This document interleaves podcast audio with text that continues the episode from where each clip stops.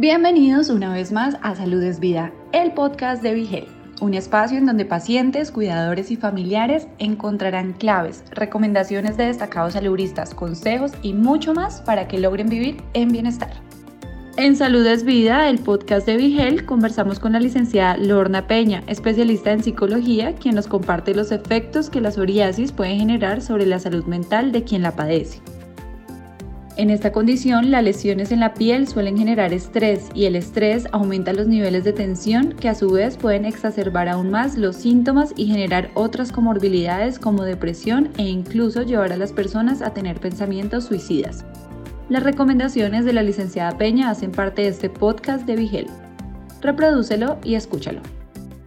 Saludos, soy la licenciada Lorna Peña, psicóloga. Yo quiero hablarles sobre la psoriasis y el efecto que tiene en la salud mental del paciente que la, que la padece. Cuando la persona que tiene psoriasis se mira al espejo, se nota todas estas protuberancias, automáticamente le suben los niveles de ansiedad, de tensión, de estrés. Por regla general, cuando tenemos estrés, tiende a subirnos ¿verdad? la manifestación de la psoriasis y es como un círculo vicioso porque cuando nos sube entonces la manifestación automáticamente nos da mucho más tensión. Cuando no lo podemos manejar, cuando no lo podemos controlar, entonces podemos caer en otro tipo de condición o de enfermedad que entonces viene a su vez eh, la parte emocional. Dentro de las condiciones de salud mental que puede provocar eh, la psoriasis está la depresión, ansiedad social, fobia social, también podemos ver que en algunos casos, cuando se sale totalmente de control, podríamos llegar inclusive a pensamientos suicidas. Por lo que entonces tenemos que tratar de evitar que se nos salga de control la situación.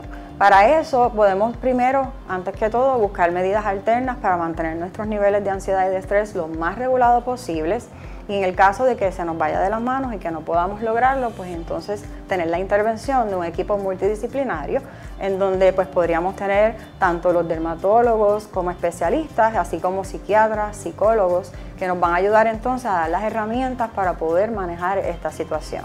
Cuando tenemos pacientes que llegan a nuestra oficina para poder manejar esta situación, lo principal es trabajar el aspecto de la aceptación como saben, la psoriasis es una enfermedad que no tiene cura, que va directamente al sistema inmunológico, por lo tanto es mantenerla controlada, es tratar de que no se nos, no se nos salga de control. Así que usualmente tratamos de manejar lo que es el aspecto de aceptación, luego de ahí entonces le damos unas medidas alternas que podrían entonces ayudar al manejo de lo que es la tensión y el estrés, como por ejemplo vamos a hacer ejercicios, Vamos entonces a tener un pasatiempo, vamos a tratar de entonces hacer algunos métodos alternos como yoga, meditación, eh, sacar tiempo, ¿verdad? Para poder entonces eh, quizás ir a la playa, hacer algún tipo de actividad que nos ayude a ir manejando nuestro sistema eh, de tensión, de estrés y de área emocional. Otro de los aspectos que se trabaja en el proceso terapéutico es el aspecto de la autoestima. Muchas de estas personas al verse en un espejo, al ver que no tienen una cura, usualmente tienden a sentirse muy mal consigo mismos, se sienten que no, ¿verdad? que no los miran o que no los van a querer de esa forma. Así que usualmente trabajamos el refuerzo, el autoconocimiento, eh, el hecho de quererse a sí mismo, aceptarse tal cual son y que pues ya sabemos que esto no tiene cura, así que vamos a ir todo el tiempo manejando el aspecto de que vamos a ir tratando de controlar la situación y tratando de controlar la condición. Otro de los aspectos que trabajamos en el proceso terapéutico es el hecho de la educación.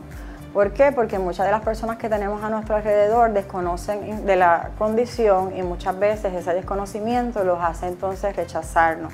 Eh, así que lo que hacemos es que tratamos de que el paciente pueda ¿verdad? y educar a todas las personas que tiene a su alrededor y los ayuden entonces a comprender la condición. Recuerden que una enfermedad no mide lo que uno es como una persona, así que somos muy valiosos, somos todos valemos por lo que somos y no importa que tengamos marcas en la piel, no importa que tengamos alguna situación, ¿verdad?, en donde no podamos manejar, eh, lo importante es que nos aceptemos tal cual y que lo trabajemos y que podamos entonces eh, reforzar toda nuestra área emocional. Para eso es importante que tengamos los especialistas, un equipo, multidisciplinario y sobre todo un grupo de apoyo, sin dejar atrás el hecho de que tenemos que también educar a todas las personas que tenemos a nuestro alrededor para que puedan entendernos y para que puedan conocer la condición. Si te gustó el contenido, no olvides seguirnos en tus redes sociales favoritas. Nos encuentras como Vigel PR. Todos los temas de interés para alcanzar tu bienestar hacen parte de Salud es Vida, el podcast de Vigelte.